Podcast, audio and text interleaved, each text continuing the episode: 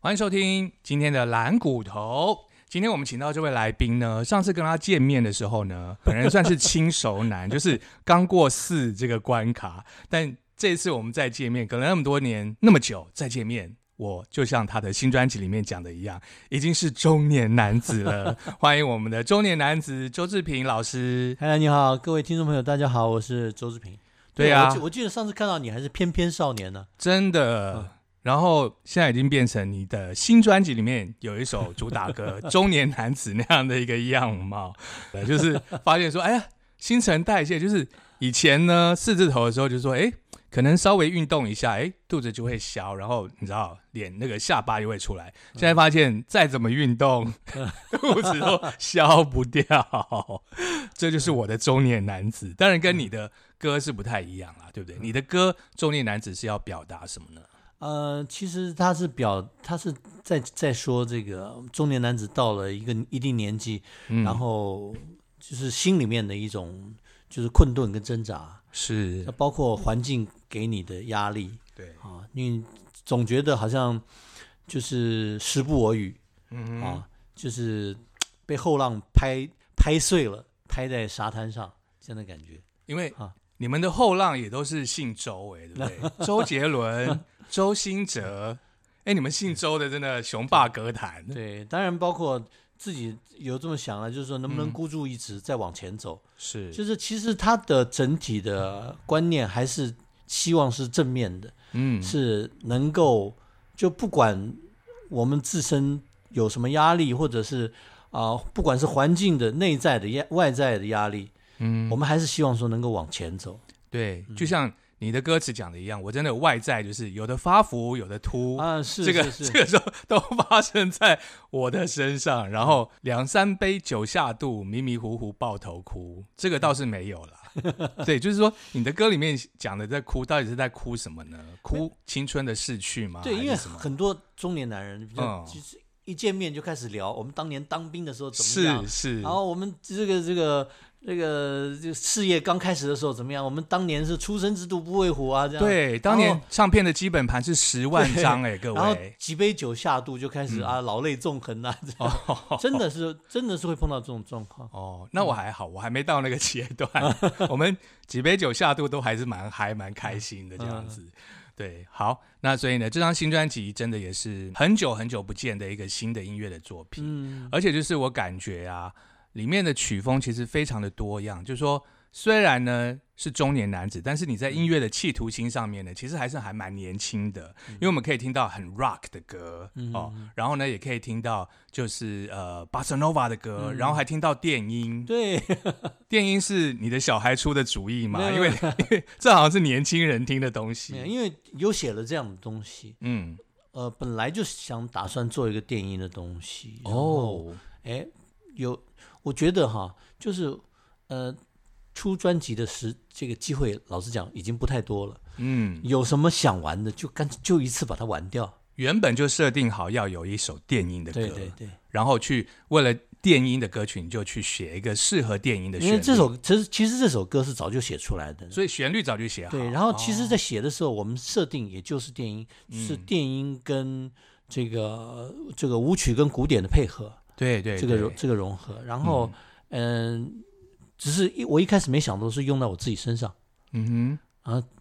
那既然要出专辑了，那就干脆用在自己身上吧。哼，哦，原本是打算要写给 谁？没有，原本是就是打算原那个我我的这个经纪人呐、嗯，他本来就那个时候小时候哦，本来要出自己的专辑的，了解。那我就写写了一首歌给他， OK，可是呢就没用上。那我觉得这歌其实是写的不错，是，我就把它拉出来。然后对我们当初的设定也是古典加上这个舞曲的配合，嗯，那就把这个这个构想把它延伸下去就好了。了解。嗯好，所以这个大家听这张新专辑可能会吓一跳哦，就说哇，原来有这么多新的音乐，现在流行的音乐的一个曲风的尝试。嗯，对，那我们蓝骨头嘛，聊的是这个股票的投资。嗯所以呢，相信这个我们的周志平在这个投资方面呢，应该也有很多的故事要来跟我 们分享，对不对？听说你都是玩大陆的股票，呃，其实也不是玩啦，因为嗯我们有一些大陆股票，你知道吗？就从这个零五年，不是零八年股灾开始，零八嗯年大大陆的股灾开始，就一路套牢到现在。哦，那时候就进场了。嗯，对我们好久的进场，然后那个时候我记得最严重的一次应该是在二零一四年还是一二零一四年还是一五年，嗯，那个时候是就就每天开盘就是就是跌停，开盘就是跌停，对，对，然后那时候还说是呃跌停了，就就这个这个市场好像跌停了，好像超过百分之四四十，然后就锁死，嗯，就就就不开盘了。对就就，然后那个那些举措让这个股票更起不来。对，因为流动性变差了，对对呃很对，多要变现的人，哎，我不能 买卖了， 那就赶紧杀出。对，但是没想到那一段居然也是最后赶底，对不对？嗯落底之后，他就开始，哎，好像慢慢的稳定了，开始对，好像往从上去年的疫情开始的时候，嗯，反而大陆的股票就慢慢的往上走了，对到现在走了不少了，都已经。对，因为我自己去过那个中国嘛，嗯然后也是我每隔几年去呢，就觉得说，怎么这边又盖了一个东西，那边又盖了一个嗯东西，然后呢，像我是去新西藏嘛，嗯就发现哎。诶青康藏铁路也都盖好，就是搭火车就可以上西藏了。啊， 就觉得说这个市场就是未来是很有潜力，所以我也是很早就有买中国相关的基金。嗯那中间也是像你讲，就是一五一六年啊，碰到股灾，然后下来，大概负了二十几趴，嗯，但是我都没有停扣，就是想说当时我存钱的心态，因为我觉得这个市场终究是会起来，然后就一直扣扣扣扣到哎、去年的疫嗯对情哈。突然哎、对本赚来本来大家觉得疫情了，这股票的大家对都都完蛋了，对结果反而它触底反弹了。对，我从负二十趴变成正三十趴，哦，不错啊 好啊，开心，很不错啊， 哈。是，那除了股票之外，其他的呢？房地产还是什么之类有？哦有投资嗯，房吗子是之前嗯、呃在北京有有有两栋房子， OK，那前一阵子卖掉一栋，嗯卖掉一栋，然后我们因为在台北一直没有没有房子嘛，就就嗯在台北买了一栋房子。嗯，有没有发现就是台北的房价也是飙涨的很厉害？呃，对我们，对，就我们买了以后，听说房价涨了，嗯，可是我们买的那个地区好像没涨。真的吗？嗯，没关系，因为是我们自己住的。哦，其也实是啦，其实你对，自己住的房子，你就不在乎它涨不涨，是对不对？因为涨了你也不会卖，对，对或者它跌的再惨，你也不会卖。那对，当然跌的话，心里就有很大的负担就是了。嗯。但是把它当做一个是强迫储蓄嗯啦，强迫储蓄，或者说一个钱 parking 的地方。但是我从侧面有打听，就是说你早期在敦化南路还是哪边有工作室还是什么？哦，就是黄地蛋黄区的一个工作室，然后因为你要去大陆发展，嗯就随便卖了。嗯，赚了赚了这样五十万，是，对， 但是如果没有卖，留到现在，嗯，就他那价价钱是翻了两倍了嘛，就是哇我是六百多万买的，然后对七百二十万卖的，哇，然后现在大概是，他怎么说也得要两千万吧？差不多怎哦、么？因为虽那然个平门数小，牌嗯平数小，可是蛋黄区那两千万。两千万，两千万是跑不掉，一定跑不掉了。是的，可是哇，我跟你讲，卖掉的东西就不嗯要再去留恋了。好，中年男子给我们的忠告， 卖掉的东西，对，卖掉的股票或是卖掉的房子，它后面再涨都跟你无关了我告诉你，我那时候在台湾投资的东西啊，嗯，我我还做过那种叫说什么，嗯，呃，说来听听，呃期货、期货，这那不叫是什么？不是外币期货，外币、啊哦那玩意儿很可怕。外嗯汇保证金，呃，对不？对？那个那个我我不晓得那个详细的名称叫什么。对，总之保证金或是期货，它是很高杠杆的，对对对对它是对好几倍的，对对对对对对然后呃，我记得那个时候他们一开始说叫我存十万美金嗯，在一个银行里面，然后他们开始帮我操作。然后先是前三个月还是前四个月，就是还都每个月都可以分红，不错。嗯哼哎、看那个利息不错啊。嗯。然后后来，因为他们做的是日币嘛，嗯然后那个时候日币好像从一百四，就跟美金的比，好像从一百四一一路掉到好像两百多，哇塞，就是那一年哦，啊。当然，我们大概在一百六的时候就断头出场了。天哪，对，那个那个本来的十万美金嗯，就没了，然后说你要再补五万美金，那五万美美金是什么？是买去 hold 住它而已，嗯是不是不是去买它的涨跌，而是只是把那个原先的本金 hold 在那里，哼，嗯哼，就说不至于马上那个本金就不见。嗯，那可是呢，过了三天以后，那五那个那五万美金也不见了，早知道就不要补了，对不对，对就断头出然场。后最后又补了一万五一万哎哎，反正最后一共赔了十六万五千块钱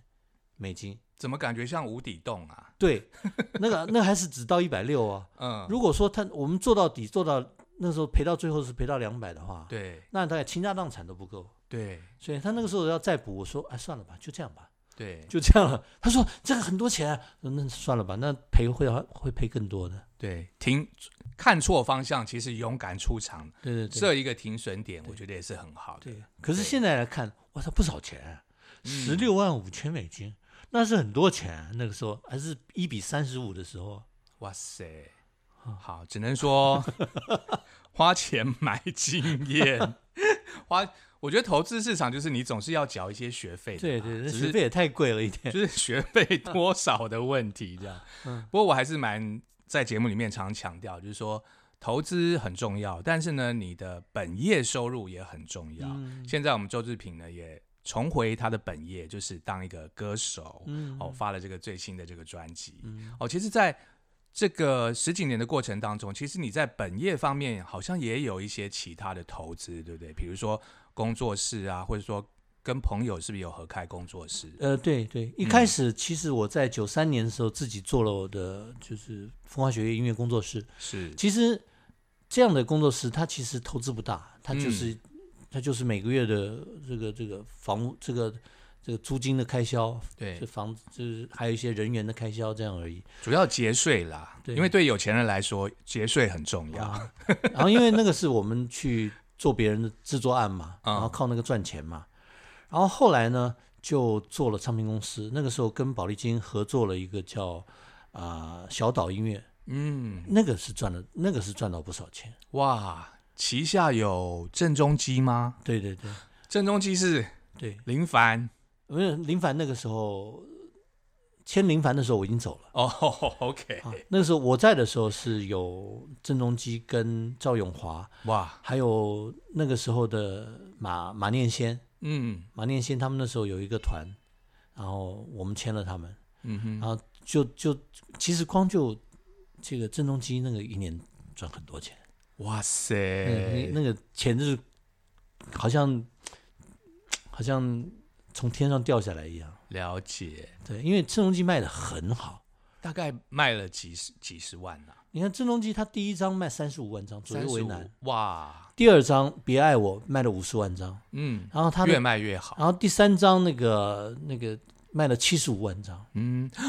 哇，对，一张比一张好，对，然后中间呢，我们还给他夹杂出了一张单曲唱片，那张单曲唱片只有一首歌，嗯，花了大概呃二十万台币，结果那一张单曲唱片都卖了三十万张，哇，很可怕，那很个可钱怕就从天上掉下来一样。那个单曲你有留着吗？那个那个那那个不是你说这个唱片留着，那个歌的当然是都有留着了，不是，我是说 CD，因为你知道吗？嗯，现在在网拍上面呢、啊，有一些那时候你们唱片公司发给电台的公关的单曲 CD，、因为当时市面上买不到嘛。啊像我的朋友，他收藏一个黄莺莺的《暧昧》滚石那个单曲，啊那一张单曲 CD，他后来一张五百块卖掉。啊，五百块，不然后错你知道吗？你早期的专辑啊，嗯其实现在在二手市场上行情也很高，大概都要两千以上。我我我我呃，大陆一个歌迷，他对买到了我的一张原版的原原呃版、青梅竹马的 CD，对，而且要原版一，后来千的复刻版不一算千七百五十块人民币。在大陆价更高，天哪！一千七百五十块人民币。对，因为后来有出复刻版嘛，，对对对，但是复刻版不值钱复。刻版不值钱，对，他那原版的，我他特地把那个秀给我看，我说你太有钱了吧？我说我这边还有好几张，我可以卖给你吗？所以我刚才才问你说，当年你们小岛做的 CD 实体，你有没有留着？对啊现在现在没想到哦，二手市场这么炙手可对啊热，啊，青梅竹马，我还有我还有唱片那可以哇卖得更贵呢，原版的唱片。黑胶更贵，对啊没错。像你这次中年男子其实也有出黑胶嘛，对对对不对，嗯，是为什么是赶上这个，觉得说，哎，黑胶好像有一个文艺复兴的热潮嘛？也不还是是因为我们在做那个 CD，然后开始卖，然后就很多大那个包括大陆那边的歌迷一直要求 OK，他们，因为他们好像最近很流行非买黑常买黑胶，对他们一直要求说你要你要做黑胶的，他他们可以有顺便一起收藏啊。对，我那去我，们就想说，哎，那就那就做了吧，嗯反正唱片都已经出来了，嗯对哼，不对？ 我去逛成品音乐，就是 CD 区一点点一面墙，嗯黑胶区四面墙，啊，对对对，真的黑胶现在还是挺热门的一个产品。对，没错大家要收藏这个中年男子新专辑的话，也有黑胶哦，嗯哦，也可以收藏一下。好，那小岛音乐过后呢，嗯是不是你在大陆也有跟呃艺人一起投资？对我们那个时候在零九年的时候做了一个叫做呃草台音乐、嗯草台回声嗯这样一个独立品牌，然后呢，呃，很前面呢，那时候你们就很看好未来是独立音乐的天也下嗯不，是那个时候，那时候只是觉得好玩，然后又没事做，然后其实我们一个人就投了五万块钱人民币而已，就、嗯就花不了什么钱，嗯当然五万块钱就很快就用完了啦。嗯然后我们自己还不断的贴钱进去，因为包括我在大陆演出的时候，呃，我把百分之二十的那个经纪人费用是归给公司嘛，嗯那让公司可以继续营运下去。然后，老实讲，那个时候，这个这个走的前几年一直走的很很差，不行，嗯一直到了二零一六年，嗯二零一六年北京他们的这个这个这个好像是中南海就出了一个红头文件，嗯说是要把音乐产值一年拉到几十亿还是几百亿。嗯这个红头文件一出了以后，外面那些融资就蠢蠢欲动，就就拼命的，就感觉好像到处都是钱那种感觉。嗯因为之前呢、像前面几年，我们比如说大陆有很多什么天使基金啊、什对么创投啊什么，嗯我们有那种聚会，我们也想想尽办法去看能不能拉到一点嗯，钱进来啊。人家听一听你说你做音乐的，掉头就走啊。对，当时他们比较想投资电影，对嗯哎那个时候都是电影的天下，都是电听影，到对，电影哦，你蔡做电康影永的都当哇，对对对，然后就像苍蝇一样围上去了。蔡康永都拍了一部，唰对，然后一听说你是做流行音乐的、独立音乐的，通掉头就走。哎呦，然后那个时候我们还傻傻的，嗯我们那时候跟人谈的时候，还还都是很保守的，就是啊，说我们一年就是很保守的做，不要花多少钱，然后我们很很谨慎的做。人家一听到这种做法，掉头就走。对他们需要的就是那种大场面。他要花大钱，对，你是是一年啊，一年只你们的开销只要十五万、二十万，嗯那我们要你干嘛？那根本看不上眼。嗯就后来到了二零一六年，整个的局势改变，我发现我们就变成那个肉了哼，哎，啊，那个苍蝇一下就升就上来了。真好，对，可是那时候我已经在台北了，我把 OK 我的那个经营的这个这个，呃，就是呃，交给我的这个 partner，嗯让他来 run 这个、这个嗯我们的公司，因为我大部分时间在台北，我偶尔两地跑而已。那后来是有发掘什么很厉害的新人吗？嗯、也就是在二零一六年的嗯时候，我们那个时候有一组新人叫做先生小姐 Mr. Miss，有有有金曲奖，对，然后到了对二二零一七年，他们就得奖了。嗯，那他们本来的在外面商演的价格是八千块，对，然后得了金曲奖以后回去了变十万，哇，你这看个这投资报酬率哇， 很可怕。嗯 很棒然哦，后现在还在10倍往，上走，现在还还在往上。那对。那从因为好像两年前那个嗯《乘风破浪的姐姐》有挑他们一首歌来对表演，然后哇他也不得了，他们现在已经不是我们公司什么明天的明天，对，他现在已经不是我们公司最红的了。我们公司现在好有好几组是比他们还抢手的。 哦，比如说，呃，其实老实讲，名字我都不太记得， 因为老实讲，现在我们好像已经是内地的第二大独立音乐品牌了哇，啊。嗯就是好像我那个 partner 他他运的不错，营运的还不错，嗯，就把这个公司转到一个呃向上的一个局面。嗯，然后在前年，我们又签了那个莫西子诗。嗯，莫西子诗他在大陆就是在独立音乐来讲，算是一个很特殊的一个人物。他是他是一个就是少数民族的，嗯然后他那时他那个当年有一首比赛歌曲叫做《死就要死在呃死就要死在你的手里》，嗯那个几乎是所有呃听独立音乐的人，包括台湾听独立音乐的人都听过的一首歌。有没错，然后嗯我们在前年把它签下来，然后就是反正公司现在有好几根就是柱子在撑着了，嗯然后让的就连包括从去年开始疫情很严重的时候，公司都还有小幅的，就是盈利。嗯好，我觉得这个在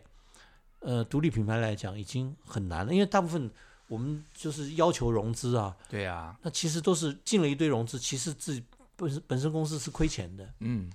那很少的公司是赚钱的，我们公司是其中之一。对，尤其去年就是等于说整个现场演唱的收入的这个部分对是缩水的嘛，对对不锐减，对，然后还可以保持那个有 profit 有盈余，对很厉害。对对。嗯，那当然，去年那个裁员裁的挺厉害， 哦可是今年又通通又又招回来了。 ，OK OK，啊，可能那个因为那个乘风破浪的姐姐有用那首《明天的明 天》，所以那个版权费可能 你们公司就哦对靠对对靠那一笔，对丰厚的然后因为收入因为他们也也有做一些代言呐、或者是哦那些，对对，就对是靠那些就是维持公司的稳定收入，我觉得还可以。嗯，好嗯，很棒的投资，而且有时候投资是要放长线，要等待的，嗯对。然后呃，就像这次你出这个新专辑嘛，我觉得也是很有质感，然后、嗯呃，不是像现在有一些音乐听起来是很空洞的，不知道作者要说什么，但是你里面讲的每个故事呢，都是好像。呃，我们这个年纪的人呐、哦，或者说稍微有一点点这个感情上面历练的人，都可以感同身受，而且很有共鸣的。所以，对对像你在做独立音乐的时候，应该也是以这个作品的本身的质感，对不对？作品好不好，然后决定要不要签这个人，而不是说，哎，哗众取宠，可能有流量就签了或什哦，么我的，因为对不因为对？我们签的独立音乐人，大部分都是自己呢，不但能够写，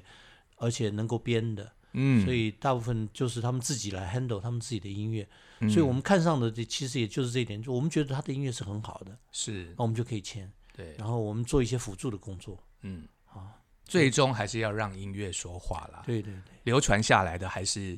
打动人心，然后好的音乐。是就像你在三十年前写的那些歌， 现在现在哎，大家还是这个听到的时候呢，然后或者是传唱的时候，还是觉得说哇，写的真好，嗯心有戚戚谢焉。谢这样谢谢对，那三十年后呢，最新专辑《中年男子》，希望可以再创经典，谢哦谢大家，谢谢。再